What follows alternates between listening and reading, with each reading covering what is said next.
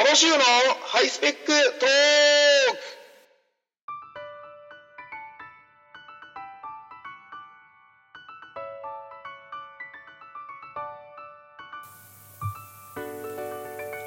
皆さんこんにちは。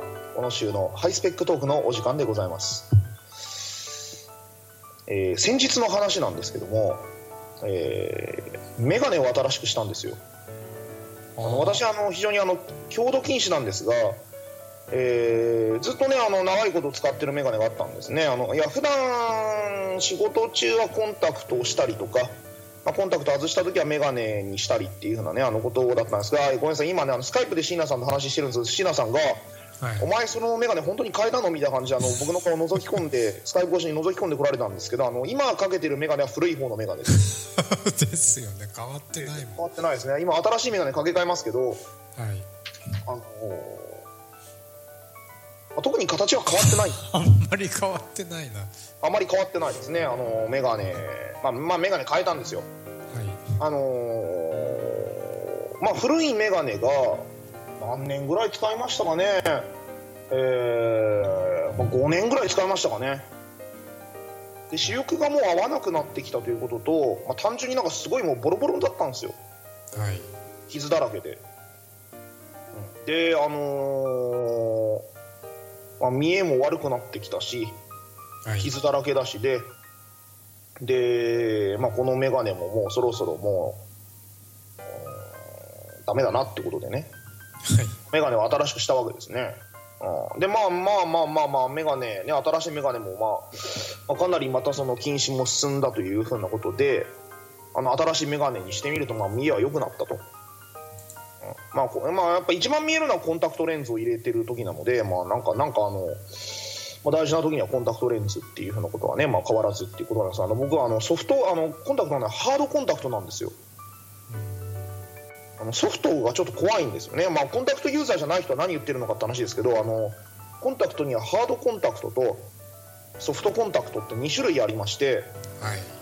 今みんなソフトですよね、使い捨ての。うん、主流派はソフトコンタクトで使い捨てなんていうのがねあの一番メジャーだと思うんですけどあの、まあ、僕は本当にあの全時代的な人間なのであのずっとハードコンタクトレンズを使ってるんですがまあまあまああの今コンタクトの話ではなくて、まあ、とにかくあの眼鏡をね新しくしたっていう話なんです。はい。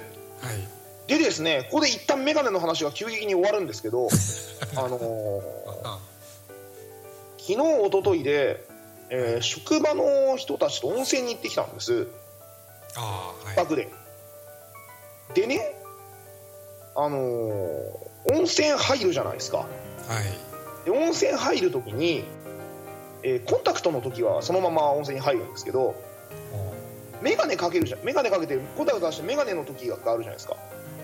は僕今までは眼鏡外しちゃうと何にも見えないのであはい。眼鏡かけたまま温泉入ってたんですよ。えあのいや湯船に浸かるときは外しますよ。ー、はい。頭洗うときも外します。眼鏡かけたまま頭洗わないですよ。うん。ただあの移動中とかは眼鏡かけててはあの頭洗うなんか頭とか体とか洗うときは外すと。えで湯船に浸かるときも、まあ、眼鏡外してタオルの上に置いといてその上にポンと置くみたいな感じで。ー、はい。そうじゃないとね単純に危ないんですよ。段差とかにつまずくんですよ。あっていうふうなことをずっとやってたんですけどはい。あのー前のメガネの時は。やっぱりその温泉でメガネってやっぱりメガネにいい影響を与えないじゃないですか。ああなるほどね。単純にお湯だし。錆びるとか。錆びるし。で温泉はねなんかそのいろんななんか温泉成分的にやっぱメガネにあまりそのはい。悪いことはあってもいいことはないでしょ。はい。前のメガネの時はもうすでにボロボロだったのでもういいやっていう風な感じだったんですけどメガネを新しくしちゃったのでうんはい。まだその新しくしてからそんなに日も経ってないからここでそのねえあのもうちょっとメガネ大事にしとくかなというふうなことを考えまして 久々にですねあの温泉にメガネ外して、えー突入したわけですよ。はい。でですねあの結構な大規模旅館で温泉もめちゃくちゃ広いんですね。は内湯だけでだから4つとか5つとか？ええで露店は露店でなんかその3つぐらいあるみたいなね。でねあのーもう移動が大変なんですよ そう。そんなに広い。あのね見えないんですよ。段差があったりして。あ超危なくて。あのー本当に非常にあの怖かったんですけどあのねそれよりあの困ったのがねし職場の人で行ったんですね。はい。でだ大体だから風呂に入る時間とか同じなんですけどはいあの湯船に浸かって向こう側にいる人があの知り合いなのか知り合いじゃないのかっていうことが全然わからないんですよね。あのーまあお風呂の中とはいえなんかねあの向かい側にいるのになんかガン無視するってのもちょっとなんかあんまり良くないかなと。うん。でも顔はわからないんですよ、ああそんなに見えない。うん。まあ、だからしょうがないかななんていうふうにもねあの思ってまあしょうがもうだから黙ずっと黙ってたんですけどそこでねあのねその久々にその眼鏡なしで風呂に入った時にねあのとあることを思い出したんですよ。これがねもう10年ぐらい前ですかね。はい。えーいや違う。最初のエピソードはもっと前だ。あの私大学生の時にはい。北海道に住んでたんです。はい。何度も言ってると思うんですけど北海道の釧路ってとこに住んでたんですが僕の住んでいた釧路という町から、えー車で1時間半ぐらい行ったところにはい。屈斜路湖って湖があるんですね。はい。聞いたことあります。はいえっと1時間半ぐらい行ったところには摩周湖とか阿寒湖とか屈斜路湖ってあのほ北海道の東側の方の有名な湖がたくさんあるんですけどうん。あの火山活動によってできた湖なんですね。えだから火山火山が近くにあるっていうことは近くに温泉があるんですよ。ーで特にその屈斜路湖の湖畔に古丹温泉という温泉がありましてうんうん有名な温泉なんですけどその温泉はですね、えーちゃんとした温泉じゃないあの、まあ、温泉はちゃんとした温泉なんですけどお金を無料なんです。えー。無料で囲いとかもなくて。あもう自然の。そうですそうです。なんか湖があってその隣に池みたいな感じなんですよ、うんあのーまあ、一応男女なんとなく分かれてるんですけど真ん中にでかい石があって、まあ、実質混浴みたいな感じね。えまあそんなところに女性は入りに来ないんですけどまず、ーあ。あのーまあ、そういうふうな温泉がございましてですね、えーたまにね大学の友人と夜中に夜中のだから10時ぐらいです。10時ぐらいから出発してはい。深夜屈斜路湖に到着しあであのーもうそういう感じで別に営業してるところじゃないですか。ら24時間いつでも入れるわけですよ、ね、あの深夜に温泉に入りまた1時間半かけて戻ってくるみたいなそういうことやってたんです。あでですねそれがですね、あのーたまに真冬とかにやるんですよ。あ北海道でございますからご承知のごとく超寒いんですね。で でしょうね。で内陸なのでもう下手するとマイナス20度とかになるんですよ。そんなになるんだええ。まあ、マイナス20度行く時は稀ですけど、まあ、マイナス10度ぐらいだと普通に行くんですね。えー、危ない。特に深夜ですと。あうん。で、あのーまあ、そのままそのジャポあの温泉は非常に、あのー適温なので、まあ、温泉なんとか入って、ね、あの脱衣脱衣所的ななんとか簡易的な建物がなんとなくあるのでそこにまあ服を置いて温泉に入るまでも、まあ、そこ裸で移動しなきゃいけない超寒いんですけど、マイナスだから。ねうん。まあ、なんとか移動してお湯に入っちゃったらまあすごくあったかいと、まあ、出るのが大変と、まあ、まあそういうふうな温泉なんですけど、あのー困るのがですね頭を濡らしてしまうと真冬に。はい。あ髪の毛がバッキバキに凍るんですよ。あだからもうなんかねポキッポキッて折れるみたいな感じの頭になるんですよね、えまあ、だから普通はその髪の毛濡らさないで入って、まあ、そのまま頭には一切触らずに、ー、ああのー出ていくってのもまあ多分正しい入り方なんでしょうけど なんか調子に乗ってなんか、あのまあ、洗い場とか全然ないので、まあ、池みたいな感じなので頭を石鹸洗剤使って洗う洗剤っておかしいですね。シャンプー使って洗うってことはないんですけど、まあなんかその調子に乗って頭からザブーンと入っちゃってはいはい。頭も温めるとかってやっちゃったりするともう終わるわけですよ頭がバリッバリに凍っちゃうんですよね髪の毛が。っへえ。ていう今の屈斜路湖の温泉の下りあるじゃないですか。あこれを10年ぐらい前にはい。友達とスーパー銭湯に行ったんですね。はい。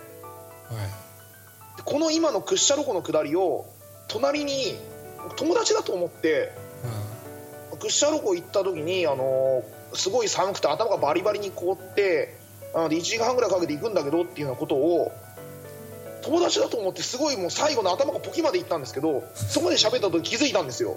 あ知らない人だこの人あのー喋って。そう全部だからその、えーっと俺釧路に住んでたジャーンってところからあ違う釧路に住んでたジャンじゃないや。釧路に住んでてたんだけどっていうくだりを言ったのは屈斜路湖ってところがあって、え1時間半ぐらいかかったんだけどで真冬になると頭濡らしちゃうとすごくあの凍っちゃってもうそうなると髪の毛がポキポキのところで気づいたんですよ。俺よく覚えてるんですよ。ポキ。知らない人だ。もう今更でももうあのー止められないじゃないですか。知らない人の感じがしたのか。その見見えないけどうん。全然反応ないし、いやなんとなくこっち向いてることは分かったんですよ。でもなんか途中からねあ全く相づちも打ってくれないしなんかおかしいなってこう、知らないからね、うん、だからポキポポキって言ったんですよもう最後まで最後も力強押し切っちゃったんですけど すげえ気まずそうにその人もああそれはそすごく寒かったんでしょうね。そうなんですよとかってねもう無理やりそのスーパー銭湯でもなんか知らない人に話しかけるあのフランクな人みたいなキャラをもうその場で無理やり作ってあ 話しかける。ねいますからねそれたまにたまにいますよね。あのーこれはねあの僕が話しかけられた方なんですけどまあ 箱根です。箱根で山に登って、えーこれ日帰り入浴の温泉だったんですが入ったら客がね僕ともう僕以外もう一人だけいたんです。はい。おじさんだったんです。40代中盤ぐらいかな後半ぐらいかなのおじさんだったんですけどね。あの全身にねうん。うんものすごいそのあの芸術作品がこええう あのまあいわゆるあれですよね。あ怖い怖い。タタトゥー的な。はい。タタトゥーっていう感じじゃないですね漢字で表現した方がこうあえ。全身すごいそのはい。っていうおじさんがいたんです。そう二人で。僕とだからそのおじさん。すごい山の上で。山いや山から降りてきたところなの。降りて、まあ、ただその、まあ、箱根なんですけど温泉いわゆるメジャー温泉街ではなかったあれどこだったかな？宮の下とかだったかな。そうはっきりと覚えてないですけどあのーでそこでですねはあのー僕僕確かその時は眼鏡かけてたんでうわお絵描きしてるってこうやべもう見ちゃった見ないふりしよういうんって思って入ってたらええ。その温泉はね内湯が一つ露天で一つあったんですよ。はい。で確かね露天のお湯がなんか濁っててあ内湯が濁ってなかったんですよ。うん。うん。なんでかなと思ってあの露天に入ってたらはいそのお絵描きのおじさんが露天の方に来たからはい。出ようと思ってこう怖ーと思って。はい。で露天の方入ってでもすぐ出てくとちょっとなんかあれだなと思って。あなんかその1分弱ぐらいその露天に露天に一緒に入ってった時間がありで1分ぐらい経った後なんかまた内湯の方に戻っていったんです私が。はい。そしたらそのおじさんがまたあの1分後に内湯の方に来て、えうん、であの露天は濁って内湯のが住んでるんですね。濁ってないんです。えうん。内の方に入って「お兄ちゃんさなんかこれあれだなあの外の露天とさこっちの湯なんか違うな。なんだこれなあの外は温泉なのにこっちは温泉じゃねえのかな。なんなんだろうなこれな」とかなんかすげえ話しかけてきて。わ怖っと。そうそうですね色が違いますね。ななんでなんでしょうね。いやでもこっちが温泉じゃないなんてことはないんじゃないかなとかなんか。まあそういうことがありましたね だからこ何 それうだからそのいやおいね全身だから入れ墨してるだけでも やべえやつだなって思ったのにはい急にフランクに話しかけてきていややっぱもっとやべえやつだこの人っていうね。風呂に入ってる時にあの知らない人に話しかけるってやべえやつですよね。でもです思い起こしてみるとその10年前にあの自分もそのやべえやつだったなしかもその、ね、今一緒に使ってるお湯に関する感想を言うんだったらまだしも学生時代になんか寒いところに行ってあった髪の毛が凍ったなんてそんな知らねえよエピソードをなんかその危機として語ってくるやつ。それはやばいよ。まあやばいよなってこうね。世間話とかじゃないから、ね。ええ。思い出話だからそうそうそうねやばいよそれは。ね、まだね今ね使ってるお湯でね「いやいいお湯ですね」とかね「今日寒いですね」とか言うんだったらまだしもね思い出話ですからね。そうですよね。かあのうんそうですね。うん。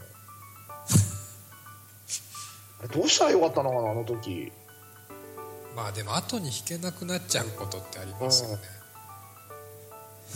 なんかその話しかけ始めだったら「あごめんなさい知り合いと間違えました」って言えるけどもうあのーもう話のクライマックスまで喋っちゃいましたからね。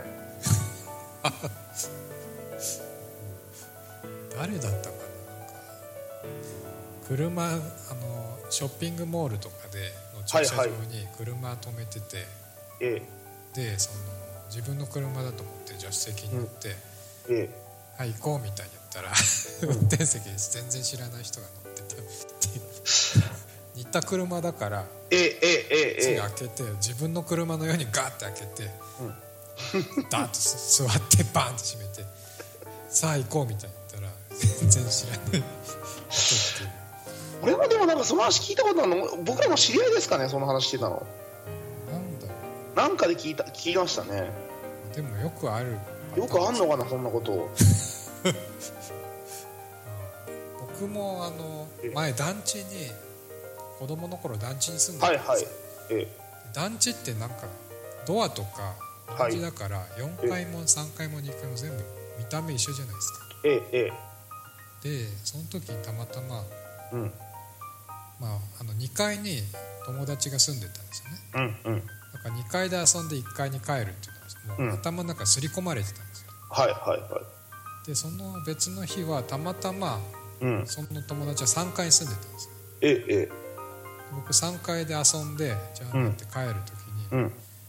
いっつも1階降りてドア開けるっていうのは染み込んでるから、はい3階から 1, 階降りた全然知らない人の家のドア バーンって開けちゃって、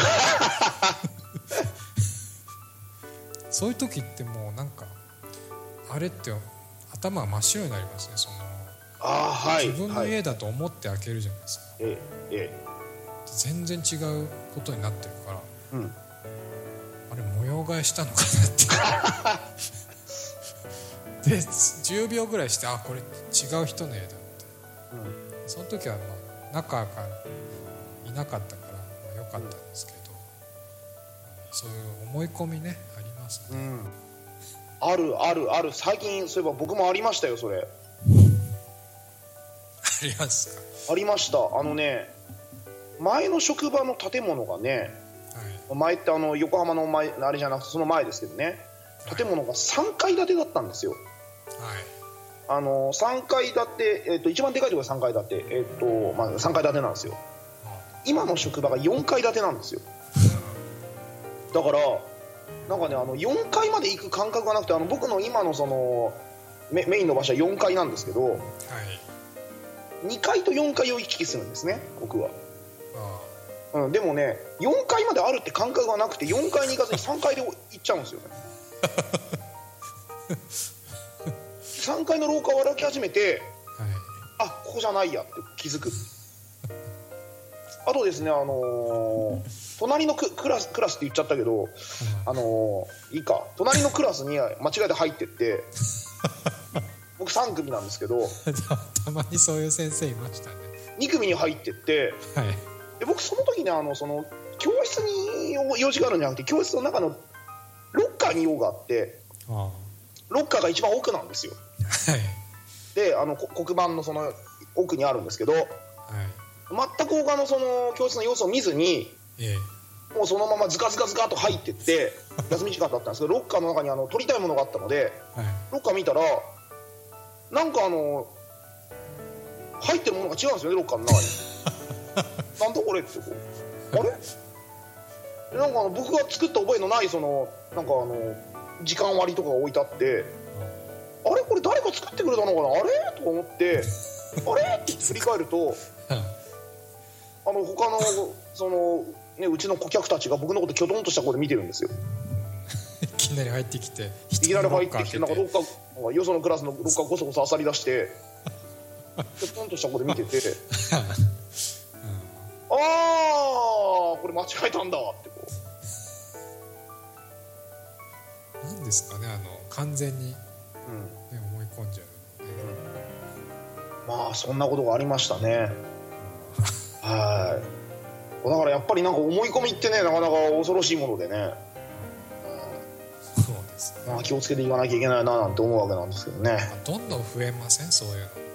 そうですね。やっぱりなんか凝り固まってくるんでしょうね齢とともに。うん。だからやっぱりねそのね縛られちゃいけないですよ。やっぱ今までのねあの変なその常識的なねあの自分が積み重ねたなんかいやこれはこうでしょみたいなところじゃなくてやっぱ常にその新鮮な気持ちでね、うん。新鮮な気持ちでやっていかないと。っていうのは思いますね。はい。えー、コーナーいきます。もうもう一個ぐらい別の話しましょうか。コーナー探してなかったんで今。わかりましたじゃあもう一個ぐらい別の話しますね。はい。あのねあのー車通勤なんですよ今また。はい。4月から、で、えー車の中ではい。えっと落語を聞いたりとかあ伊集院光さんのあのラジオあの、ね、ラジコのタイムフリーで聞いたりとかしてるんですけど、あああのーたまにですねあの自分でこの喋ったハイスペックトークとかもあの車の中で聞くんです。あ 自分の聞くんだよ。自分で、あうん、やっぱやっぱじやっぱ反省が大事ですから。うん振り返り。あはい。まあねまあその話を前したと思うんですけどやっぱ自分の聞いてみるとはい。あのまあ話はえもちろんそのアマチュアですから全然そんな上手じゃないし。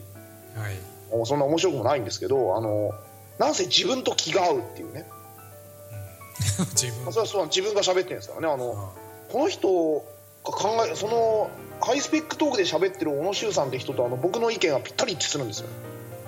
この次俺だったらこういうこと言うなっていうことをねもうねそのまま言ってくれるんですよ。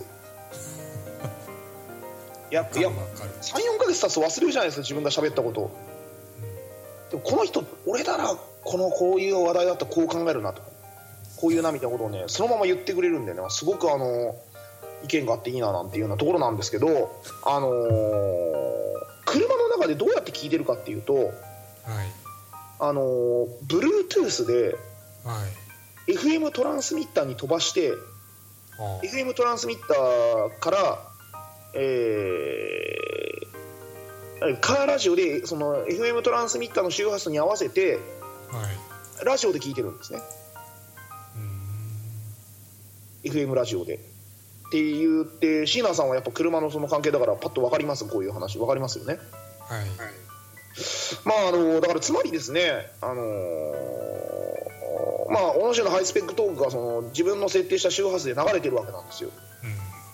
でうんラジオあのーそうそうそうそうだからその FM トランスミッター例えば88.7はい。メガヘルツ？メガヘルツでしたっけ？あとかにこう例えば合わせてまして、はい。えー 発信を88.7にするわけですね。はい。で受信も88.7に合わせると、まあ、その自分の飛ばしたやつがカーラジオで聞けるという やつなんですけど、あのたまに同じその周波数に合わせてるあの FM トランスミッターをつけてる車が隣とかをと通ったり並んだりするとその車の音楽とかがこっちに入ってきたりするんですよ。うーんそうなんだ。そうそうそう。で多分出力が強いやつだと相手の車の出力が強いと自分の方にこうバーンとこの干渉してきて僕の聞いてるその伊集院光さんのラジオとか消えてはい。急に音楽とかが流れ出したりするんですよ。それはあの隣の車があの FM トランスミッター多分強いのつけてるってことだと思うんですけどうん。うん結構不意打ちだとびっくりするんですよね。急にね。急になんかあの安室奈美恵とかかかったりしてうん。僕が知ってるような安室奈美恵ですからだからもう20年ぐらい前ですか、うん。ああこういうの聞いてる人いいんだななんていうふうになるんですけど あのね気づいちゃったんですよね私。え僕がだって僕が運転してる時にあの他の車の人の FM トランスミあの他の人の車の音楽がかかるってことはもしかしたら音州のハイスペックトークを車で流してる時に隣を通った車に僕の話が急に入るみたいなこともああるかもしれないってことなんですよね。あありえますね。ありえますよね。ああやばいわ。それやばくないですか？回電波でしょそれ。横付けされたら。ええ。横付けされて そしたら急に「いやなんかくっしゃ眼鏡変えたんですよ眼鏡新しいのに。いや共同禁止なんですけどね」とか言ってこう「いや眼鏡をね前からね随分変えてなかったんですけどだから随分ボロボロだったんですよね」とかね。怪電波でしょ。しかも運転手だからねそう。ええ。隣に横付けしたやつのえ運転してるやつの喋ってるやつがえええまんま脳に語りかけてくるみたいな状態。ですかあテロ行為ですよねこれテロね行為だよ。ということでねあのーあまりその車の中でいやハイスペックトークもねあの聞くっつったってまああのそんなに聞かないですけど。ねはい。あの2週間に1回ぐらいですけど。まあ、それぐらいのペースでやってるからね。うん。まあでもなんかまあそうですね。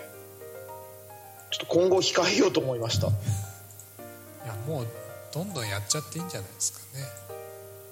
むしろじゃあ宣伝をするって感じでポッドキャストで配信中ですみたいな。ねはい。ポッドポッドキャストおのしゅうのハイスペックトークで検索してくださいみたいな感じでこうね。ね 最大出力にしてね。うんまああの僕がつけてるその FM トランスミッター多分そんな強いやつじゃないと思うんですけどうん前に使ってたやつよりかは明らかに強いんですよ。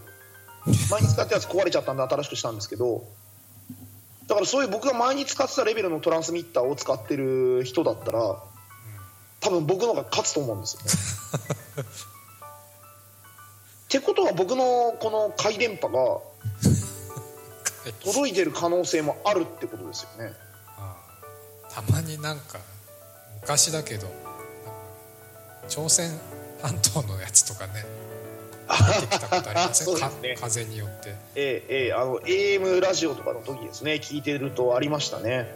そういう感じだ。だからもうガンガン強くしてうん。あの電波の法律で捕まってください、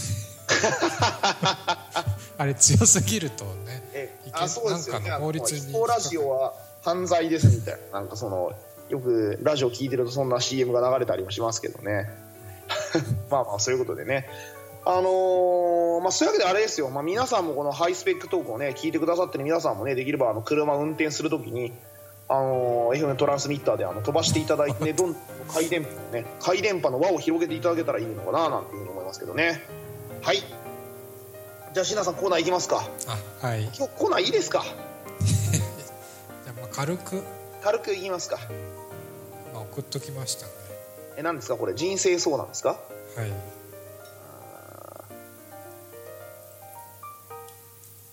コーナーもねもうちょっと違うの考えてもいいかもしれない。そうですね。基本的にこのコーナーは悪口しか言ってないですからね。言いましょう。この週のハイスペック Q&A はい、えー、とこのコーナーは、えー主に毎日新聞の人生相談を取り上げて、えー私が悪口を言うコーナーです。はい、えー、と本日の相談は、えーこれも椎名さんが送ってくださいましたね、えー人生相談。自分に自信が持てない。大学4年生です。人見知りで積極性がなく友人は多くありません。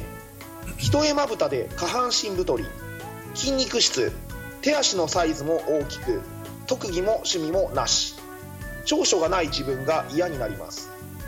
最近交際5年を超える彼に心配性でネガティブな性格を理由に振られました。ソーシャルネットワーキングサービスに投稿したりおしゃれをしたりする人は自信があるのだと思います。どうすれば自信が持てますか？21歳女性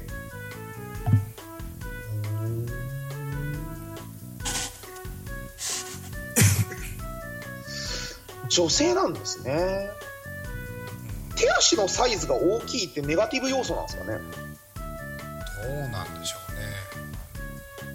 これ手足のサイズを気にしてることがそもそもちょっとネガティブですよね、そうですね、えー人見知りで積極性がなく友人は多くありません。別に友人って多くなきゃいけないってもんじゃないですもんね。はい。一重まぶたで下半身太り。あー一重まぶたでも別に良くないですか？う筋肉質。筋肉質いいことですよね。ん、うん、いいです特技もね趣味もなし。あー。長所がない自分は嫌になります、えー最近交際5年を超える彼にはあなるほどね。えーソーシャルネットワーキングサービスに投稿したりおしゃれをしたりする人は自信があるのだと思います。えー、篠さん、これどういう悪意を持ってこの質問を選んだんですか？悪意はないですけど本当適当に選びましおしゃれをするっていうのはともかく、たはい。SNS に投稿する人って自信のある人じゃないですよね。うん。自どっちかっていうとと自信のない人じゃないですか。なるほ自信がないからこそその自分をそのよく見せようとど、うん、頑張っちゃうみたいな。確かこれなんか今でもいろんな人に僕今喧嘩を売りませんでした。大丈夫ですかね？大丈夫だと。大丈夫ですかね。あのーまあ、別に SNS に投稿する人で、まあ、もちろんその自信がある人もい,、えーいれば別にその自信がないからよく見せたいという人もいれば、まあ、特にそういうこと関係なくただ暇な人とかもいろいろいるかもしれませんけど、えー SNS に投稿するということと、えー自信のあるなしってあんまり関係ないんじゃない？そうですね。あでも SNS に自撮りを上げる人は自信がありますね。あるでしょうよ。あるでしょうよ。ねえ。あるでしょうね。あるでしょうね。あ恥ずかしかったら出さないですよね。ーねえ。やらないもの自分はでも待ってくださいあの僕 SNS に自撮りは上げないですけどはい。こんなくだらないおしゃべりをハイスペックトークとか言ってる時点でうん自撮りどころじゃないぐらい恥ずかしいことやってるっていう。もっと恥ずかしい。そうですね。自分に自信がないとは自分のことハイスペックとか言ってハイスペックトーク配信中とかってやらないですよね。うん。FM トランスミッターで聞かせたりね 知らない人に聞かせたり。あそうだわな。それ何なんですか？自信はない。小野修さんどうなんですか？自信は。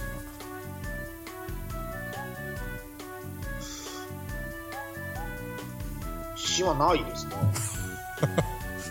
えでもなんか自信あるような感じもするんですけど。あのいろいろ話を聞いてると。普通こんなことしないみたいだからなんですかねそのなんですかねあのなこの話だってうん。本当に自分うん。面白くないと思ってたら、こんなインターネットで配信しないでしょ。確かにそれはそうですね椎名さんおっしゃる通りですわね。ちょっとは自信ないと無理なんじゃないですか。だからなんなんつうかねやっぱそその辺はこの 自己否定とあの自己顕示とあのえー承認欲求のはいもう煮込みスープみたいな感じですよね。やっぱこのハイスペックトークっていうのは。絶対まずいスープですね 絶対食べちゃいけない。まあそうですね。まあ毒ですね、毒ですよまあ、こんなのを流して、まあ、これはまあ有害電波と言われてもしょうがないと思うんですけど。まあそうですね。あのー、100%自分に自信満々っていうわけではないじゃないですか、はい。うん、なるほどね。バランスですね。でもかといってその何ですかねうーん。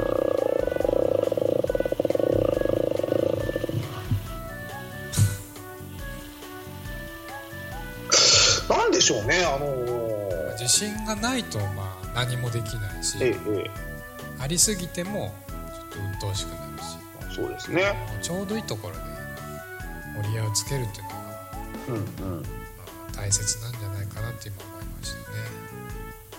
だからあれですよその自信があるところで勝負をするしかないんですよね、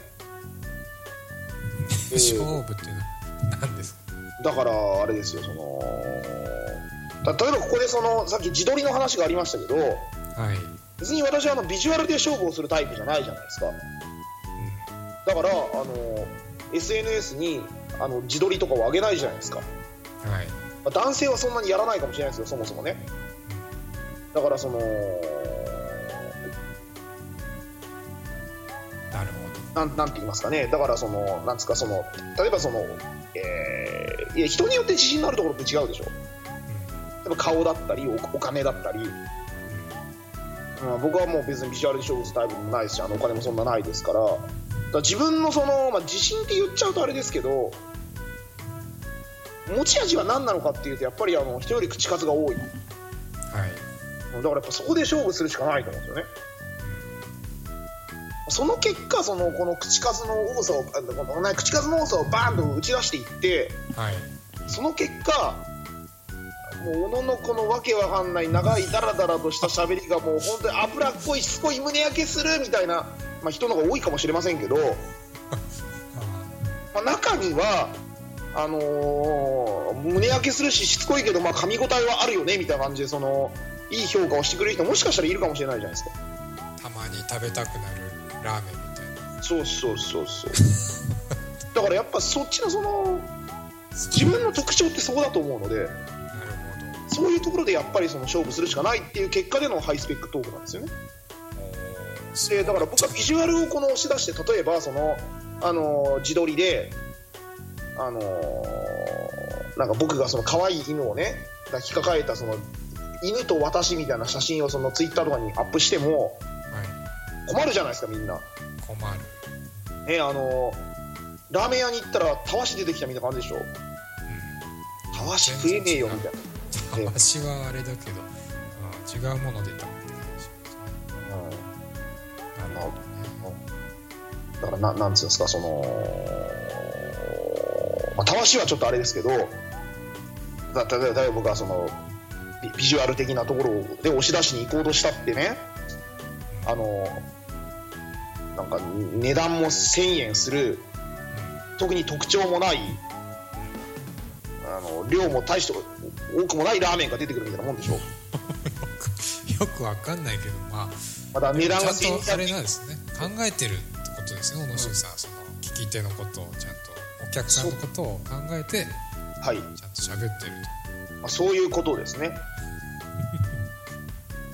だからそのなんていうか僕がまだこの中学生とかだったらとはい。自分のその持ってるスキルをねもうどんどん伸ばしていこうっていう風なことにも考えにもなるかもしれないないですけどもう30も超えると大幅にこれからそのそれぞれのスキルアップって望めないじゃないですか。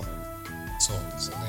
だからその僕が急にこれからすげえ顔がかっこよくなるわけないじゃないですかおしゃれにもならないですよね。だからもうもうもう30超えたら自分のその手駒は何があるのかと。はい。あの今今手元にはどんなカードがあるのかってことを考えてそのカードの中でこのカードをどう生かしていくかっていう、なるほど。まあ、結果的に全部裏目に出てねあの、まあ、失敗してあの最下位になってしまうかもしれませんけど、うん、でもなんか消極的に言ってあもうこれはハイパイがダメだからもう配られたカードがダメだから、ね、あのダメだわって、ね、なるんじゃなくてやっぱせいぜいその勝てる可能性があるところであのかけてみるしかないというね。ねスヌーピーがいいこと言ってますよ、ね、配られたカードで勝負するしかないのさってね。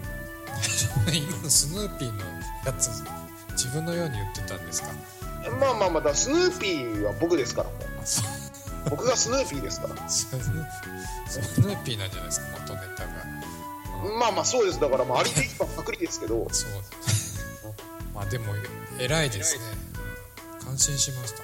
まあまあそういう話ですね、まあ、ということでこのまあ21歳女性はだから手足のサイズが大きいって言うんだったらもうそこを生かすしかないんじゃないですか。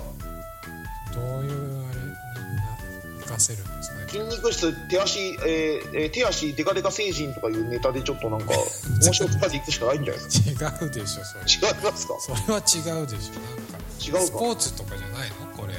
筋肉あって手足が大きかったら、ね。え、手足でかでか成人なんて。ないでしょそれは。そう全然もうそれだけじゃないですか。まあだからこの人もだからあれですよ。ポッドキャストとかやればいいんじゃないですか？なんかその21歳女性のネガティブトークとか言ってこうネガティブなことばっかり言ってればいいんですよきっと。誰かに刺さるかもしれないんですからね。なるほね。このハイスペックトーク誰か刺さってる人いんのかな？どどうなね。えだろうな、うん、たまになんかそのおのしゅうさんというリスナーの方がああおのしゅうさんって俺と意見一緒だなって思うぐらいかなというふうなことでねあの以上、えー、小野修のハイスペック、えー、Q&A のコーナーでした。いいですか本なんで。はい、はい、じゃあ締めの挨拶。まあまあそうですね、まあ、皆さん本当にね今回も聞いていただいてありがとうございました、えー、とまず、えー、とここで一つ謝らなきゃいけないことがあるんですけども、えーまだチャボの下原さんにあのアルコロス・アルテミストのブックマークを送ってないっていうね。えーあのブックマーク重くてあの切って何円分貼ったらいいのかがよくわからなくて。そんな重くないよあれ。80そうですか円でいいよ、80円で大丈夫ですか？うん、絶対今値上がりしたんでしたっけ？普通の封筒一番小さいサイズの封筒でいけますから。なんかあの送ってなんかその料金が足りませんとかなんか言ったらすごい申し訳ないななんてこと余計なこと考えてこれ郵便局に直接持って行ってそこで測ってもらおうなんていうふうなことを考えてたら送るのをすっかり忘れてました。すみません。波及的速やかに送りますので、えー、チャボの下原さんすみません。もうちょっとお待ちください。忘れてるかもしれませんけどね。はい。まあまあまあまあそういうことでねあのー